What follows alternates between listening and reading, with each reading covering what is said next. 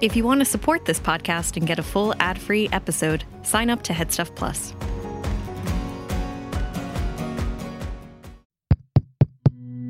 This show is part of the Headstuff Podcast Network.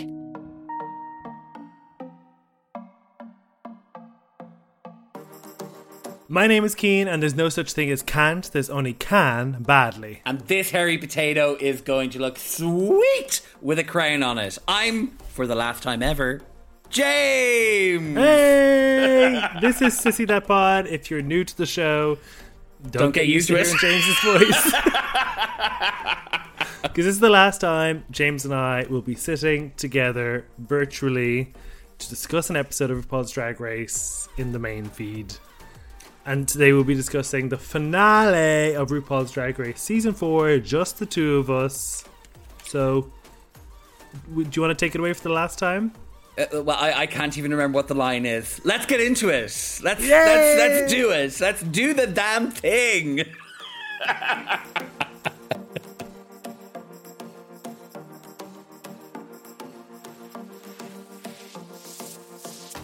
All right. So, do, we want to do you want to catch do you want to catch guess people who maybe have missed your announcement at the start of the season? You know about what what's the plan is. Yeah, absolutely. So for, for people who've been who've been who've been ignoring it, who have been like you know kind of like swerving out the way of the massive clunkers of obvious references I've been making over the course of of the season, I have decided that I'm taking a step back from Sissy That Pod and, and podcasting in general to focus on other areas more related to uh, the work I do uh, around LGBTQ activism. So you can catch me over there trying to make life better for queers um, all around Ireland and the world. Um, but I still will be actively involving myself in the world of reality television programs, and no doubt I'll find myself with lots of opinions, and will be clambering to get back on here when queens I don't like or when guests I don't enjoy uh, arrive through the gates of Sissy That Pod. Yeah, Kingdom. and to be clear, we're be doing another episode, just the two of us, around Christmas time, just sort of reflecting on like the three and a bit years we've had doing this podcast together. So there'll be like the official, official, final goodbye episode. But this is our final recap This together. yeah. And James and I will be doing Dragula over in the premium feed as well for the, until Christmas as well. So there's a bit more. Yes, you've got me. You've got me till the end of the Yeah. year over in the premium feed. Get in now if you want to get me that money. Because after the first of January, Keen gets it all. So get that, get that, get that December, get that December, get that December registration and Christmas present, and then cancel it in January. He's bound by his Sissy Pod contract up until New Year's Eve. And when that ball drops, those shackles will break free. exactly. When the stri- if, if anyone's watching Disenchanted, when the cli- when the clock strikes midnight. All the fairy tale goodness will be gone. Uh, before we um, before we came on, you were kind of made a good point, which is you know Danny Beard is somebody we had on. I think like the seventh episode of our podcast when we were we were reviewing Drag Race UK season one, and it's really nice, kind of full circle now that he has been crowned as the winner of Drag Race season four. Yeah, it really is. I, I mean, like we we've been lucky enough to to have Danny on a couple of times, and to you know kind of and you know this isn't like a hey check us out reflecting in the glory or whatever, but it is just like to have gotten to have chats with someone who is you, you know like you're watching the TV show and you're actually seeing the person that you have spoken to in the past really reflected on screen, and you just like it just, for me I was like this is kind of a perfect moment to be kind of like you know moving away because I was like, this is someone I really, really like, someone I respect, someone whose art is really spectacular, winning a competition in a way where they haven't really set a foot wrong all competition. And one of the other things, and I don't know if this is the same for you, is that every single winner of Drag Race, or a lot of the winners of Drag Race over the last while, have kind of come with a caveat of like, oh, you know, sort of they've had to be led away with a particular thing, or there's been like what's felt like production manipulation to get them to the place where they win. And this is a series where I haven't felt an ounce of that. I would have been absolutely delighted if either Cheddar or Danny had won. I would have been surprised if Black Peppa had won or Jonbers had won, but I also would have been sort of like, okay, well, they're a nice queen too. So I think it's it was just such a lovely season all the way through, and it really it for me and and I, you know part of you know we, we've had conversations about the like drag race fatigue it really reinvigorated my kind of love for the show and, and the kind of feeling of like, no, this is actually a really special show that needs to exist. Yeah, definitely. And I know we're jumping right to the end, but like we kind of said it before. Danny Beard is such a different winner for the show, and it's and and if you think about it, like I'm just thinking, like I'm sure listeners to the show know we weren't infatuated with season 14, but I think if we look at the, all the different international franchises everyone that's pushing the boat for drag on TV is coming from the international franchises. Like there was still a big whoop that there was a, a, a, a transitioned transgender queen in the U- US season, and it's like behind all these other seasons. So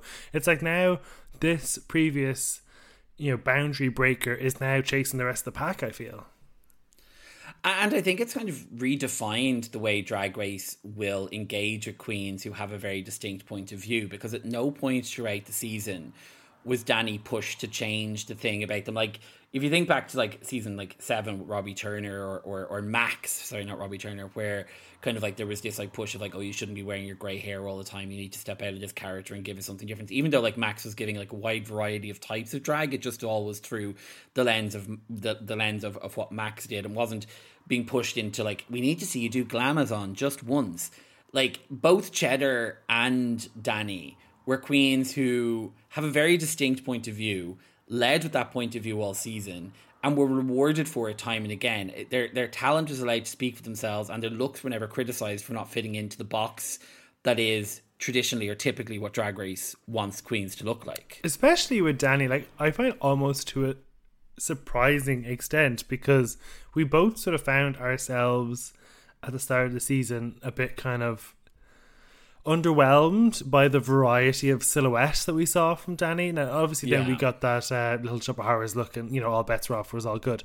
But I actually wouldn't have felt that the critique was out of place at that point to say even about the silhouette to change it up a bit. Yeah, I, yeah, no, I, like I even was sort of, you know, we, we, I don't think we got and I could be completely wrong here, but I don't think we got anything that felt like it could have been considered like a gown from Danny over the course of the the ruffles one. The, he the seems to mention as as a particularly high femme look, but yeah, it isn't a gown. Yeah, and that was that was that was certainly like a mid calf length kind of like dress or whatever. But I mean, I mean, and, and that's the thing is like you don't need to do like a particular silhouette in order to like you know do glamour, do glamour for you, the queen you are. Um, and I think that's been really nice to see all season is that the queens have just been allowed to flourish in their own way, and there hasn't felt like there's been kind of like uh, you know, with the exception of maybe Snatch Game, there hasn't been kind of that sense of the production or people in the background kind of pushing queens to go different directions to give us options or variety. They've just let them shine as themselves. Yeah, yeah, and I think it's something like Dusty Ray Bottoms or Joey Jay, and it's like pretty much it's like Grant. I've seen it now. Show me something else, and uh, yeah, we didn't get that, yeah. which is good. No, absolutely. And like I mean also we have like previous to this previous to this the bearded queen who had been most successful within no, don't the drag it. race franchise was Luquisha La fucking Bamba off of Drag Race Italia season 1 I still like, crack up at your pervert in the bush comments about that. I mean, for, for our main feed followers, this is purely bonus content. But yeah, Luquisha Lubamba was a queen in Drag Race Italia. She had a look in which she puts the flowers around her face, and James unfairly likened it to a pervert in the bush. it was a, a, pervert peering out of a bush. Of, Thank you very much. One thing I thought would be interesting to discuss is what do you think they can do to make the finale episodes more interesting? Because we kind of they're I think they're consistently at this point now the most uninteresting episode of the season.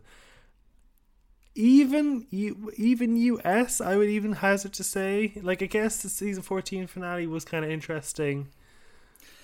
But, I mean, yeah, I, I think that like they the the innovations that have worked in the US would feel interesting if done in the the UK or elsewhere now. So if they were to bring that live audience in, like I think that that would certainly bring a new dynamic to to the show for these franchises. But th- there is like those final episodes are always so formulaic, and it's it's always so sort of like you know you do this bit and then you cry at this bit and then you you know you have your talent and then you cry again and then we say who's won. Like it, it you never mm. learn anything new.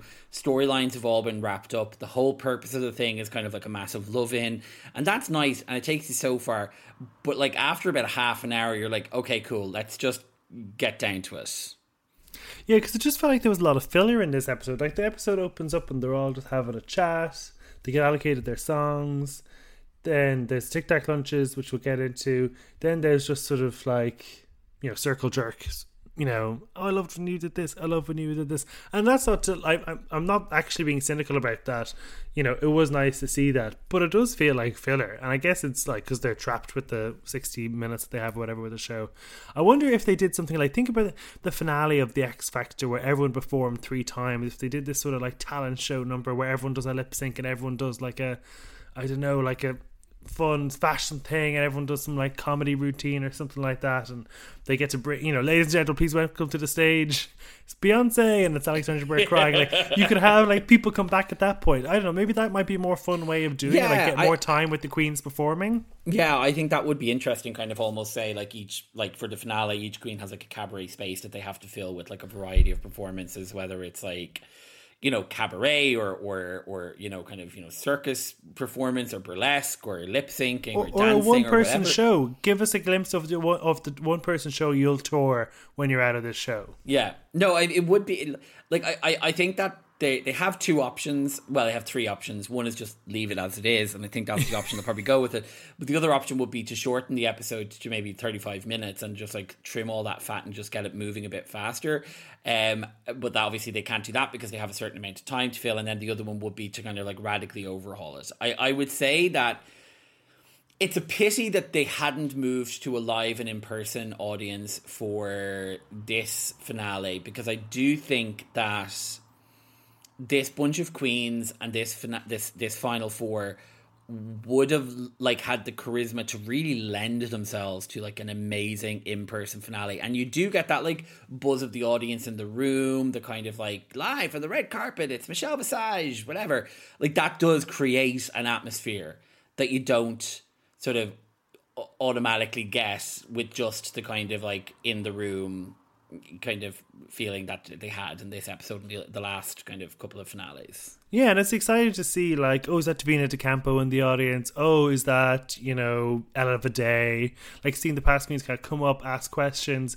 Yeah, a bit more pomp and ceremony maybe would might make feel a bit more yeah, exciting. And, and, also like from from that, and they, they had the opportunity to, to do that in this to do it in this episode with like you know, they, always would have that kind of like bit, that kind of like behind the scenes, kind of like after the show bit where like they kind of like turn the camera to past queens to kind of be like, oh, who do you expect to win? So it would have been nice to have that kind of like off camera moment with like Lawrence Chaney being like, oh, I'm really in for Danny, and you know, kind of the Vivienne being like, oh, Cheddar Gorgeous have it, and then Krystal Versace being like, oh, Black Pep is my queen. You know, that sort of like thing to create a sense of like there being sort of stakes in the room and kind of like to get you kind of whereas like I felt that the returning winners were very underused in this episode, and and it kind of was like a little bit like, why are you here? What are you adding? You know? Yeah, I think they often underuse the like. Think about All Stars four when you had Alaska, um, Chad, and Trixie just playing guitar behind yeah. Super Queen. Yeah, no, that wasn't uh, that wasn't the best performance that anyone ever gave.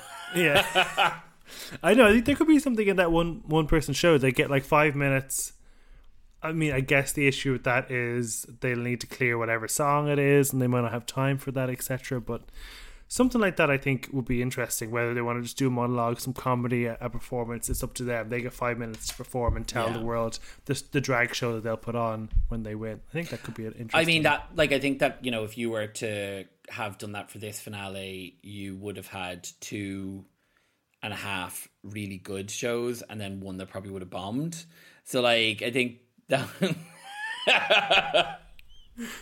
Cool. Yeah, we don't need to delve in. We don't need to delve into that. But I'm saying like it would rely on having queens that were like at like consistently out of standard that they would be able to deliver something that was going to be like uh, really worth watching and giving that time to. So that that would be one challenge with that. Because oftentimes like queens are amazing and they're brilliant television or they're whatever they have all the different talents but they aren't necessarily the queen whose one woman show you'd go see. and that's why I think it's a good it's a good chance to to pitch that as a finale. You know. Yeah, yeah. Uh, let's get into the Tic Tac stories because there's nothing really before that I, I wanted to really discuss except that when RuPaul was like, "You'll be lip syncing to some Drag Race anthems, aka my own music." I thought that was a fun part of self-effacing um, comedy from him.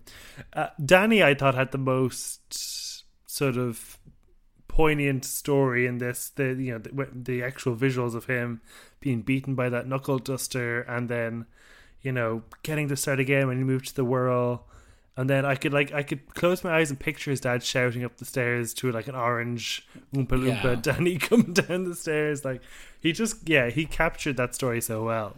Yeah, he did. Like it was it it sort of but it was it was the right parts kind of heart aching and like kind of hopeful. Like there was a sense within it of kind of, you know, the hardships that someone had slogged through and then sort of coming out the other side and the undying support. Whereas I found like Jonbers' story a little unfinished in that I don't know that they've reckoned quite with their past because like it was very hard like you know you know as queer people we we have the family we have and we need to you know we, we need to make our peace with however they come around to accepting our identities thankfully for the majority of people currently living in the west and whatever it, it's not a, a an issue but like for Jonbers to say at the very beginning oh my parents are the best they just love me for who i am and then say you know, oh, well, it was like a struggle for them coming to terms with my homophobia. I'm like, mm, well, obviously, then they don't accept it for who you are, and unconditional love should be unconditional. And you are absolutely right to be able to feel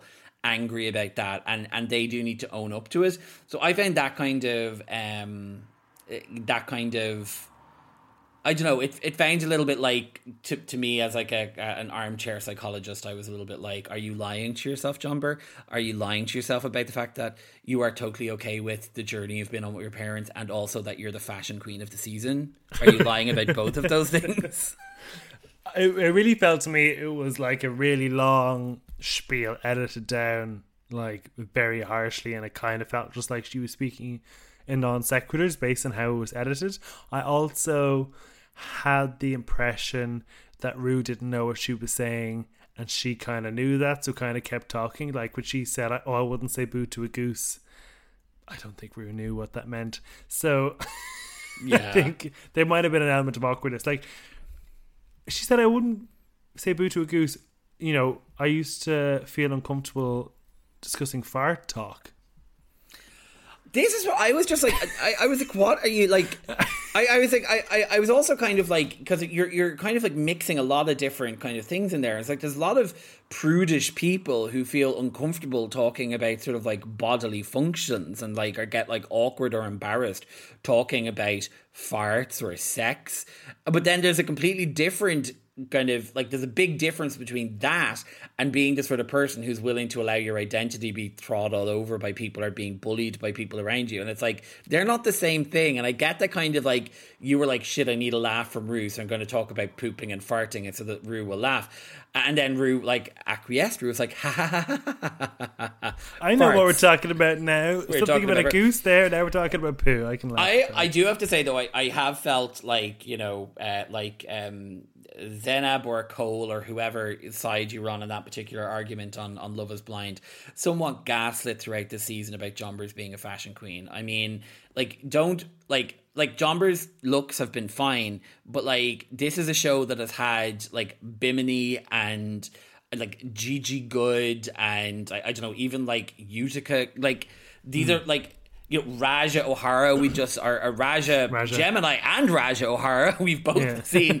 kind of on, on recent seasons like turning these absolutely spectacular looks and like bringing these like really unique points of view that's not Jonbers like in my view and i and i kind of like and I, i'm not saying that in kind of like i'm not coming for jonbers in that way and i'm not like but i am sort of just saying like sell her as she is which is a queen with nice clothes and an interesting perspective but she's not a fashion queen and that calling her that makes me kind of look at her looks even more and be like is this really kind of i, I don't know that was my read on it yeah, I mean, my read too. Like, I, you know, it was a tell, don't show from Jonbers. I'm going to tell you on the fashion queen when I show you. But then it could just also be a budget thing. Like she might have had big dreams and couldn't execute it well. Because I did think sometimes the concept behind her looks was fun. Like I did enjoy the concept of that rain, that Mac gown.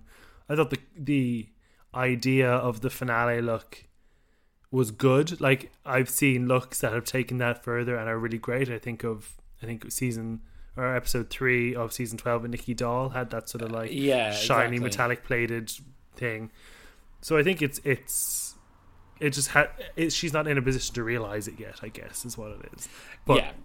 I wouldn't. I- have put her- I- I, wouldn't have called her the fashion queen. I would have said Black Peppa was the fashion Yeah, queen. and, and I, I think that kind of it would just it would have benefited more from kind of like talking about her as like a stylish queen or a queen with like great style and acknowledging that like the execution doesn't always live up to perhaps her dreams because then when you're primed like that you start judging her looks more I at least I start judging her looks more harshly which is unfair because say that look that you wore tonight I was like this is a perfectly nice look it's an interesting look but it, when I'm kind of like putting trying to place her in the pantheon of like the the fashion queens that I've seen on Drag Race before, I'm like, nah, that doesn't live up to that standard. You know what I mean? Yeah, I also think something that Jonbers has failed at, I think, is to let us into who she is as a person and as a drag Yeah. queen.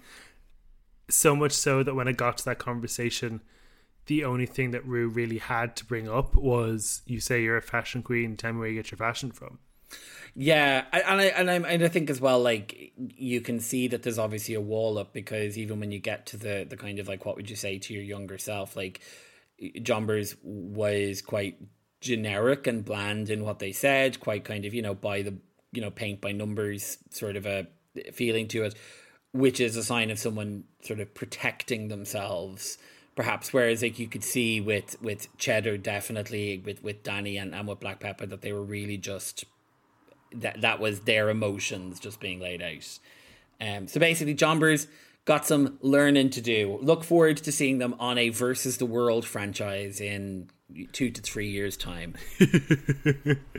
Um, Rue said something to Black Peppa at the end of the conversation, which was, "This I feel like this is just the beginning for you," and I actually think that's very true. I think, I think Danny and Cheddar feel like they're two queens who have come in with a heap of experience and they're crystallizing, you know, their drag aesthetic into this higher being, and I think. Jonbers and Black Peppa are also doing some form of chrysalis as well, but I think it's I think they're kicking off the next step of their journey. They're not a, final product like Danny and, and Cheddar. Yeah, I, I, I mentioned Raj O'Hara, and I think I would draw a line between season 11, Raj, Raj O'Hara, in, to an extent, and Black Peppa in that sort of this is someone that you know could come back or you know that you're going to see in a year or two, and they are going to have found who they are.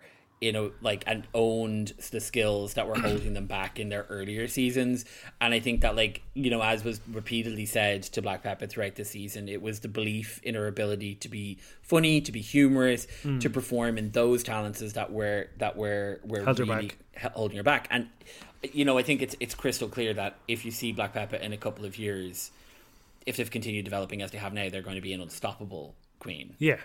Just more time in front of an audience, more time understanding comic timing. Yeah, More yeah. more more More time, Time. being pushed into the sort of because I'd say that based on her dancing and singing ability, like oh my god, she's amazing. So like she obviously can stay in that comfortable lane and do that forever, or she could push herself more out into hosting and more out into comedy and more into that kind of performance and build those skills. Yeah, and I mean I thought, you know, her looks across the season have been great. I think some of them could have been bigger for TV for Drag Race, and again, I think that will come with time. Like she'll, like she's such a brilliant base to work off. She's such a great mind and such a great perspective. She, you know, when she builds that, she'll be unstoppable. Yeah, I'd agree with that definitely.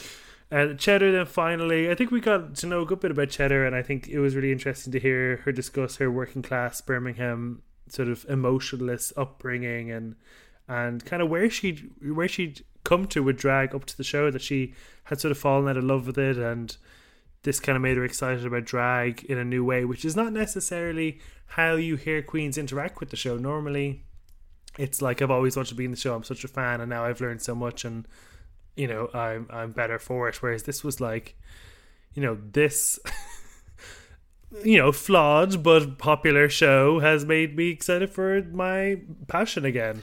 Yeah, I I I, lo- I really kind of it was like Cheddar is clearly like one of the most unique queens we've ever had on the show in a couple of ways, and I think like one of the most unique, particularly in this kind of like you know let's say post season 10 U- US season where it sort of has gone more international like it certainly is like seeing RuPaul acknowledge Cheddar's stature as a performer and her like standing within the drag community prior to to almost like acknowledge her as a peer is something we have like literally never seen before. Like it was and we saw that like in the in the very first episode at the photo shoot and then again in the um in in that that that that tic tac lunch there it kind of was and also, like, Michelle said, you know, seeing you in this competition and being vulnerable, I got to see you in a new light, which establishes that Michelle, you know, has worked with her and has seen her as somebody possibly too good Yeah. for the show. Yeah, absolutely. And I, I do think as well, like to, to to jump back to kind of what Jonbers was perhaps saying about their their family and the kind of you know the the struggles that they had had around coming to terms with with their identity. Cheddar used a phrase like that her family had given them given her their kind of love, which I kind of think was just sort of encapsulates that feeling much more of like kind of I recognize their short their shortcomings, but I also recognize their their kind of like how they were. I recognize their positives as well. Like I thought that was a really powerful way of putting that. Um, just uh, such a like intelligent queen. Really, just such an intelligent queen. Cheddar. Yeah, Yeah. Oh, 100%. I'm so, like, I'm so excited to see kind of now with this elevated platform what she's going to do with it. I think it's really exciting. Um, Clav. Clav Demar Nato was the choreographer. I've never heard of him. Kind of enjoyed his vibe. Don't think there's anything we want to discuss in that no, segment now. I mean it's always nice to get a bit of choreo. Brett and Logan, you got got suitably um, molested by the queens. Was Not a not a whiff of vocal recording this time around. I didn't even know that they were going to be singing until they started singing. um, the mega mix. Were you vibing? Yeah. I mean those are four songs from RuPaul that I enjoy. I thought that was it. Vibing? I mean, there was four songs. I mean, like I, I think that like if I if I was to break it down song by song, I would say that I don't think the realness and Kitty Girl Wicks mixed or uh, worked in this in this format. Um, I enjoyed if I try to remember Black Peppa's and Danny's Danny's Call Me Mother I thought was really good and Black Peppa's Sissy That Walk. I, I think both of them kind of felt a bit newer and a bit more interesting, whereas the other two it was kind of particularly with Kitty Girl. And I think that like at the beginning I thought oh Jonbers is gonna have a really easy job at this because it's such an iconic song. But I think the cast version of that from All Stars three, you were just like no, I want Trixie's verse. Thank you very much. Like I want to hear Shangela. I want to hear BeBe Zahara Benet. So like it, it, it gives you it, it made it difficult to sort of connect with with with their uh, with with their verse. Um, Yeah, hundred percent. I had the exact same feeling, which was, oh god, she actually like none of the other songs have had that that verse written over it, so you can directly feel like this actually feels like a fan verse compared to absolutely. Yeah, hundred percent. Shangela and Trixie and BeBe, etc. So yeah, uh, I I agree with you. Black Peppa and Danny was my favorite. I think because I think Black Peppa great use of like patois and her her delivery made it incredibly her and kind of. I know that the song was produced in a different way, but it kind of felt like a totally different song. You know, I think she kind of reimagined it in a really brilliant way. I think hers was my favorite. I also loved how Danny kept so much of himself in that rap because so many sometimes people like I think of Lewis Capaldi when he sings he doesn't sound like when he speaks, but yeah. you know Danny was rapping exactly kind of like they speak, uh, which I thought was really good. Cheddar, I don't know, it was. I think because it was so low key and whispery and breathy, I felt it was somewhat unremarkable in the end. And I also think Yeah. the realness maybe the least bangery of the of the four tracks too. Yeah, absolutely, and, and I do think as well, like they they kind of went for this sort of like nudge, nudge, wink, wink kind of vibe to it, and I think the realness is like a very sexy song. Like it's it's meant to to be portrayed like in a you know a Naomi Smalls sort of vibe, and she wasn't kind of bringing that. And I do think it kind of started feeling a little bit too jokey and, and needed maybe to be a bit more serious in her delivery. I also didn't love her kind of last Airbender look. What did And you I- call me? and I only know that reference from seeing it on the internet elsewhere. Don't ask me what an airbender is. Um, I I think I would actually like this is probably isn't a good sign. I think I'd actually really enjoyed that track had it had not had any vocals put on top of it. Like the mix of the three songs, like I liked the extra production on it. Like I might spin it on the- my own like on my radio show. There's a there's a 30 minute uh, I think it's Morgan Fabulous remix of like uh I think it's like all of the songs. It's it was obviously made just after season six, so it's everything up to um everything up to Sissy That Walk, which is wonderful. You find it on YouTube. I stick it on. I work away through it. It's excellent. Um, here's the thing for you though. Do you find yourself spontaneously actually clapping at the end of these performances? And I mean, I did tonight twice or three times, and I clicked at least twice. Snaps for you.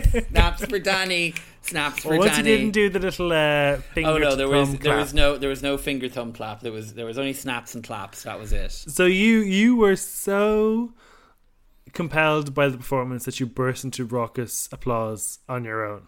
I genuinely did. Well, that's a good sign. I was so excited. I just couldn't help myself. Has that happened before? It has. Well, Okay. I like like I, I would say that um, after some of the the lip syncs uh, in um, in Canada season three, I found Okay. myself like applauding or Is, of is know, this is this a rel- relatively new thing? it is a relatively new thing. It's not something I've been aware of myself doing before. You know, It's just so foreign to me to spontaneous. Like I would never do that. Like I rarely laugh if I'm on my own. If anyone else listening uh, sporadically bursts into, into applause, let us know. I'd be interested yes, to know. please. I, I want to know. I'm I'm not I'm not strange and unusual. The final finale eleganza looks were up next. Black Peppa gave us like that upcycled leather and denim, black and white, uh, sort of recy- you know, upcycled dress with the long braids. Yeah. I liked this. I just would have liked it to be bigger. I was kind of okay with this. Like it kind of like it felt a bit kind of like Walking Deady or something. Like it kind of had that sense of like I don't know dystopian-y future stuff. I love like white dreads. I just think they look really cool. Um, that that's something like a, a look I really really enjoy. I thought it looked punky and and, and futuristic. Uh, futuristic. Yeah, futuristic. I, I think as well, like for, for Black Peppa and for Danny, both of the looks they gave kind of felt like new but evolved versions of them. Whereas Cheddar's, I thought I felt I'd seen it before, and it was very much what she'd been serving all season, and and I felt sort of similar for for Jonbers. So in this runway, I felt like there was very much two categories, and I really enjoyed what Black Peppa did. I thought it was like an interesting way to do a finale gown in a Black Peppa style. Okay. I actually thought Cheddar was my favorite because I felt, yes, it is the androgynous insect alien thing again, but this time I felt it was the most ornate. I felt the detail around the upper hem of the dress was like really intricate and really interesting. Whereas when the dress got a bit lower, it had like that like ruched um, dress part, which always reminds me of that dreadful Gemma Collins dress that she wore. so I didn't love that part, but everything else about it I loved, and I think it was like a a more you know boss version of what she's worn before. No, I, I mean, don't get me wrong. I thought she looked absolutely stunning, but I just kind of felt like this is like very similar to all of the looks we've seen all season. And now that's also suffering from the fact that, like, you know, the the looks that Cheddar Gorgeous has been serving all season have been at a level of excellence that many of the other queens haven't like necessarily been reaching. So it would be like exceptionally difficult for her to go much further beyond it. But I suppose it was just looking at the queens as they came out. I was like, who's giving me something that feels like a newer or like a new or exciting version of of what they are? And for her, I was kind of a bit like, okay, this is sort of what I would have expected. Whereas for I Black actually Peppa, think Cheddar has been the most diverse runway this season. I'd agree with that. Definitely would agree with that. Like it's given like a lot of things, but in a very similar lane. But not, Yeah, not like in a very similar lane, like in a very like in within with her own very unique style. Hmm. Like I think there's there's no queen who's done as big of a dichotomy from Cheddar's finale look and Cheddar's punk look last week, and then you throw in the the pink speak up triangle, and like there's so many just different things going on there. There was that Cheshire cat, which actually Ru was wearing the Cheshire cat this evening. Did you notice that? Those boots were terrible. That whole outfit was terrible. Those boots Honestly, were meant to send you walking out of this podcast. absolutely sashay away, RuPaul. Sashay away. Danny gave us the Liverpool lyrebird in this sort of gold leaf with these brilliant big wings, and the I found the the wig really like unique. It was like almost kind of like Beetlejuicy or something. I couldn't put my finger on it. Oh, I loved it. I loved the kind of like almost cockroach antenna things going off the front of it, and like the the shapes and the way it was kind of painted into the makeup. Like I, I, I just I thought the wig and the face looked so so so stunning. Like I like I, and I loved the black dress with the with the gold embellishment. Do I think there could have been perhaps something else down bottom? Maybe there could have been, you know, Down bottom. Yeah. down, down bottom. Uh, but honestly, like it was stunning, and like you know, in in one way as well, it was like this is a lane that Danny Beard has been in all season in terms of looks, and they've all been very very good. You know, perhaps he'd have liked more of a diversity, but everything that we saw was really good, and this was certainly the most regal of of what Danny Beard uh, Danny Beard offered. Agreed. Finally, then Jonbers gave us uh, Schiaparelli, come Celtic warrior, Lord of the Rings, Game of Thrones, etc. Um, I, I it took me a while to work out what the cape was made out of. It looked like linen, then I thought it was satin, then I thought it was polyester. I guess it's hard to see this as her finale look when she had that look that was better than two weeks ago. A hundred percent, and this was such an exam. This was such like an exact replica almost of that what we had t- two weeks ago.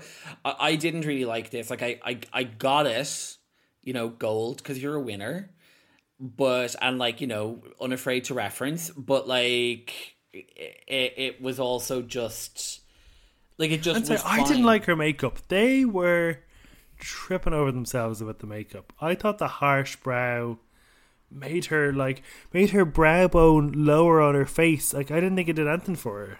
No, no, I wasn't. But but I think the other thing is with her, I kind of was just like, right, well, this competition is between Cheddar and Danny, so I sort of had a little bit kind of like zoned out, um, through through a little bit of like what she was doing.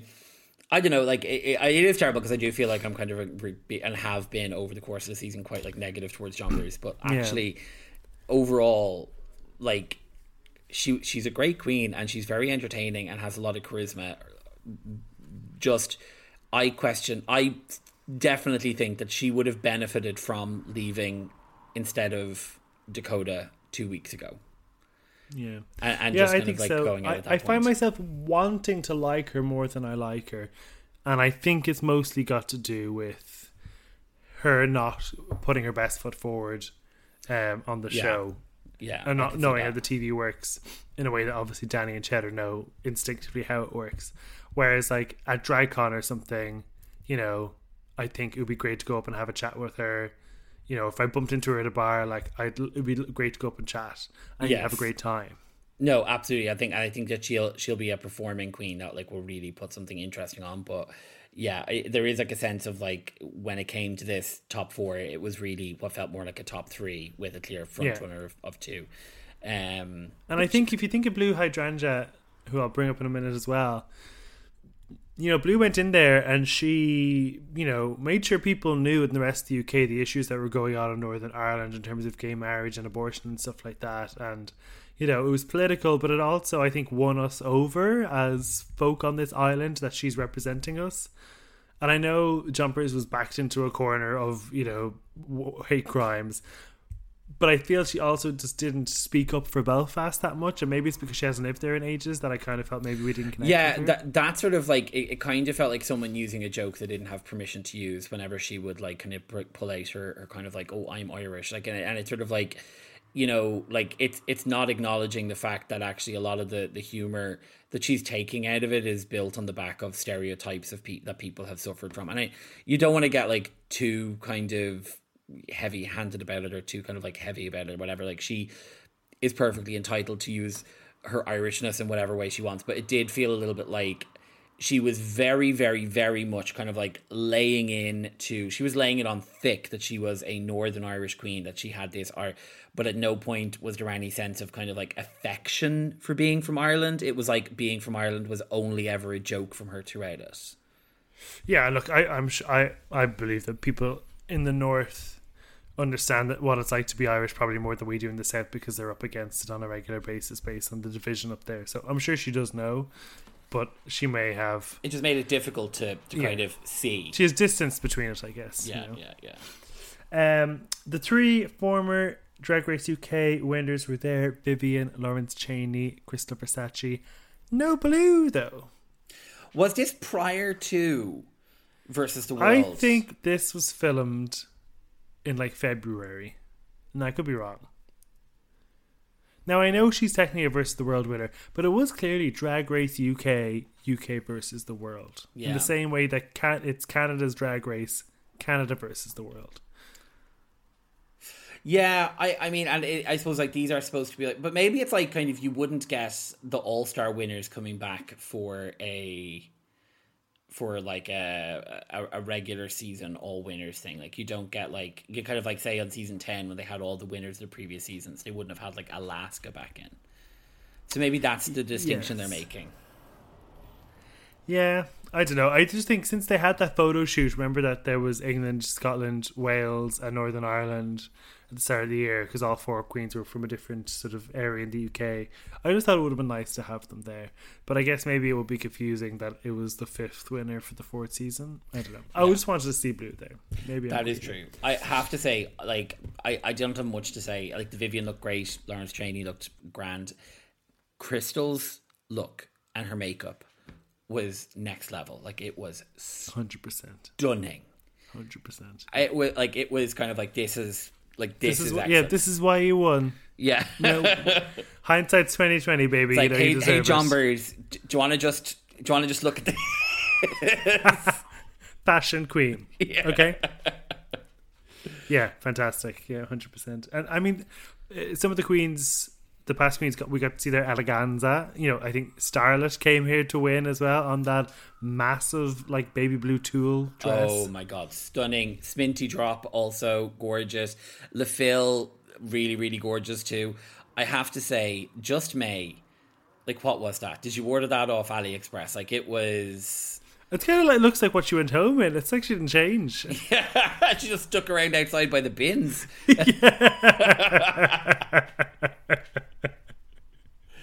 Um, but yeah, no, I, just May was Starlet was was definitely up to the top. I, I thought Sminty was was gorgeous um, as well. I, I liked Dakota's, but I thought it was a little bit dull or like it was a little bit understated. Yeah. but I guess that's kind of her style. So you know, yeah. Uh, do you want to talk about the messages to themselves? The only thing I thought was remarkable was was Ru crying and then kind of saying it was because just because because a of Cheddar in- wearing glasses. a kid in glasses. I did, I did like.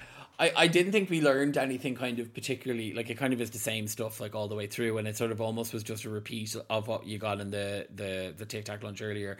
Uh, I did think that was that Ru kind of choking up at the sight of cheddar in the glasses was was very funny though. So then I genuinely thought we were on for a double crowning because the two queens gave us a lip sync to This Is My Life by Dame Shirley Bassey. I think it's the best lip sync double performance of a lip sync that we've seen in UK history. I thought it was fantastic. Everyone in the room seemed absolutely bowled over. And normally when they when they show us everyone having a good time, it's a double shantay because normally they show us somebody not liking somebody. So I was like, this really feels like it was about to be a double double crowning. Um, but to anyone, I was happy with a- a- any outcome really at that yeah, point. no. Once once it was down to those top, those two, it was really just like you know either of these is going to be a brilliant w- winner. I sort of had anticipated that. Like I really wanted Danny to win. I was team Danny more or less from the the, the, the jump. I, I kind of had anticipated that maybe Cheddar was going to purely based on kind of oh you know Cheddar will like kind of what we were saying is that Ched- this feels like a thing Cheddar will do once and sort of then we'll move on from kind of Sasha Velour style, whereas Danny is definitely someone you would get back again and again for for other um further iterations of it. Though of course now that Icesis Couture is competing on, on Canada's Drag Race versus the World. Perhaps the the ban on, on winners competing is is is, is gone. But yeah, I, I thought it was going to be a double shantay as well. Like when the Vivienne like stood up out of her chair with like tears in her eyes at the end of, of that, I was like, oh my god, like this is. Uh, I did feel very. I don't know. Sorry for. I felt sorry for for Cheddar because it's so un- unceremonious to come second and that sort of thing. Because it's like the winner is Danny Beard, and then it's like congratulations, Danny, you're amazing. You know, Prance, my queen, Prance. Every other queen has had their moment of kind of like, oh, thank you so much, this is so amazing, and then she's just kind of shunted to the side. But I guess she doesn't know she's shunted to the side until today. Like I guess it, they filmed both endings. True, but even still, they probably should have. You would have liked them to have given each of them kind of an opportunity to say, "Oh, thank you so much for the opportunity," so that you could have shown that too. But I, I, because I, mean, I, heard Monet say, "I don't know if you listened to Sibling Rivalry, were you?" And they were recapping All Star Seven, and at the end of All Star Seven, each queen, every time they were eliminated, they had the little moment. Thank you, Ru. Here you go. Here's your scepter. Blah blah blah. And every queen got to say something other than Monet because Monet came second. So yeah, that adds to your point, which was you know when you're second, you're kind of like, all right, off you go. Yeah. But I think it's I think because now we're on the understanding that we know it's all pre-recorded, and we know before or after that Cheddar had her crowning moment as well. So yeah, that is true. In the room, it probably doesn't feel dismissive. But it it was nice to have a like a, a really strong season with a winner that you really feel not just deserves to win, but also is going to be able to go on to do something exciting and unique and different with the kind of platform that, that it gives you. Um, and also, if you happen to be, if you liked that top two and want to see them perform on stage, it is important to point out that on the 30th of December, both Danny and Cheddar will be performing in the George as part of Dragged Up. Tickets are currently available on Dragged Up Donna. This is not Surely an ad. they're sold out at this point, are they? Don't try and go buy them before my payday tomorrow. So by the time you hear this, he'll have had his tickets. Yeah, uh, but no, but like it is, it, it's just because it, has been a, a, dearth of seasons of kind of like I don't really care. Like I can't even necessarily remember who was in the top four of uh, of of season fourteen, which. Well, it was the top five, if you can oh, remember. Oh, Jesus, Angeria, right. Bosco, Camden, Willow, Camden, Willow, Daya Betty. Yeah. Oh Jesus Christ! Yeah. I mean, enough said. I mean, we're almost at the end of the, like you know. There's Italia will be finishing this week. Um, Canada's Canada versus the world will be finishing before Christmas. Out of all the winners, you know, Willow Pill, um, yeah, Sharon, Sharon, Jinkx Monsoon, um, Canada, Spanky Jackson, uh, yeah. Giselle Lullaby. Yes, well, God, my mind's gone blank. We have uh, we haven't caught up on Philippines or France. Like out of those that we know, like who thinks to have the biggest impact? Is it Danny?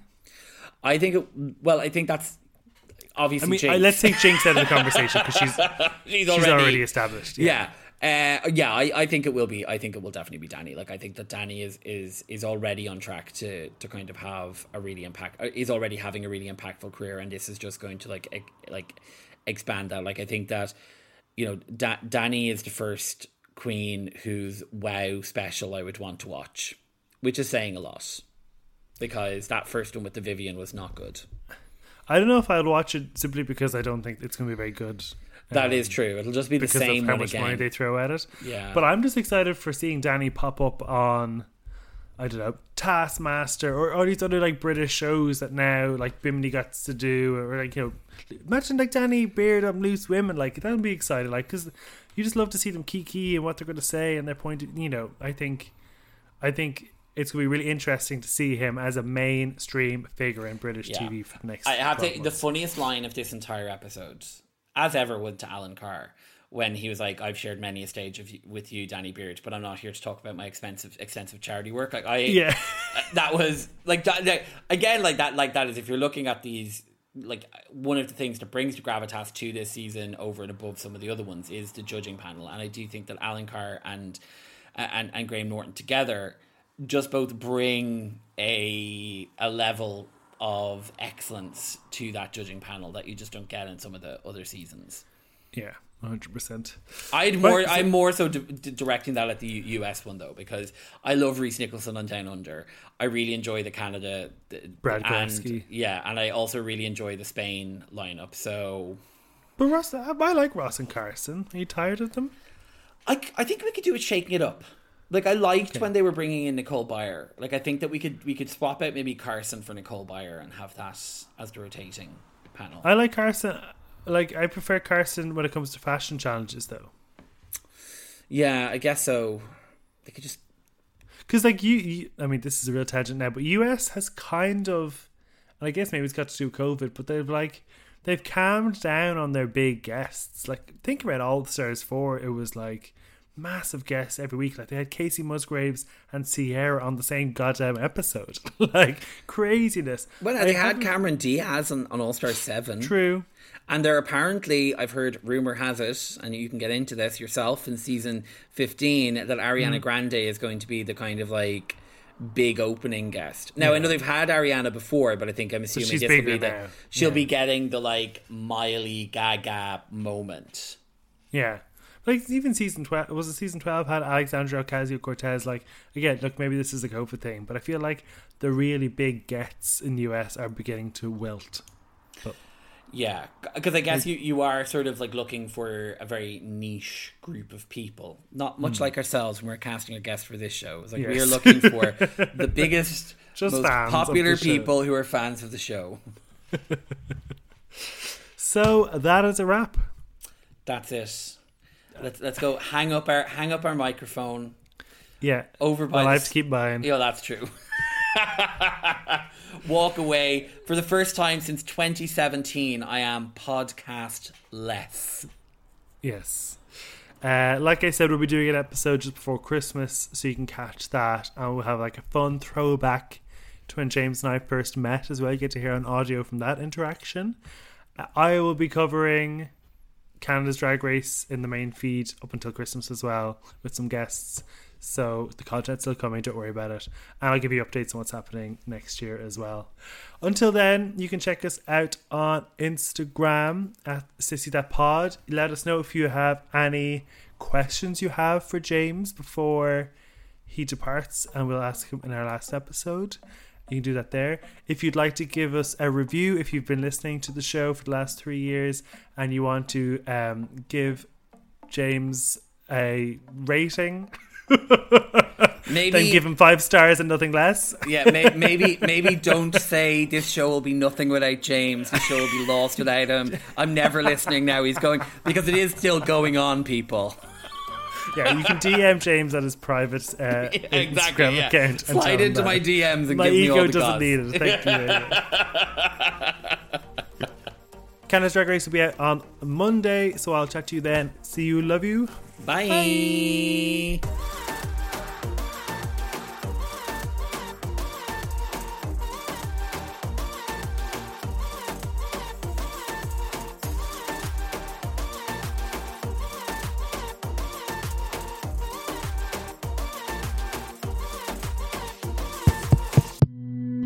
This show is part of the Head Stuff Podcast Network, a hub for the creative and the curious. Shows are produced in association with Headstuff and the Podcast Studios Dublin. Find out more or become a member at headstuffpodcasts.com. If you want to support this podcast and get a full ad free episode, sign up to Headstuff Plus.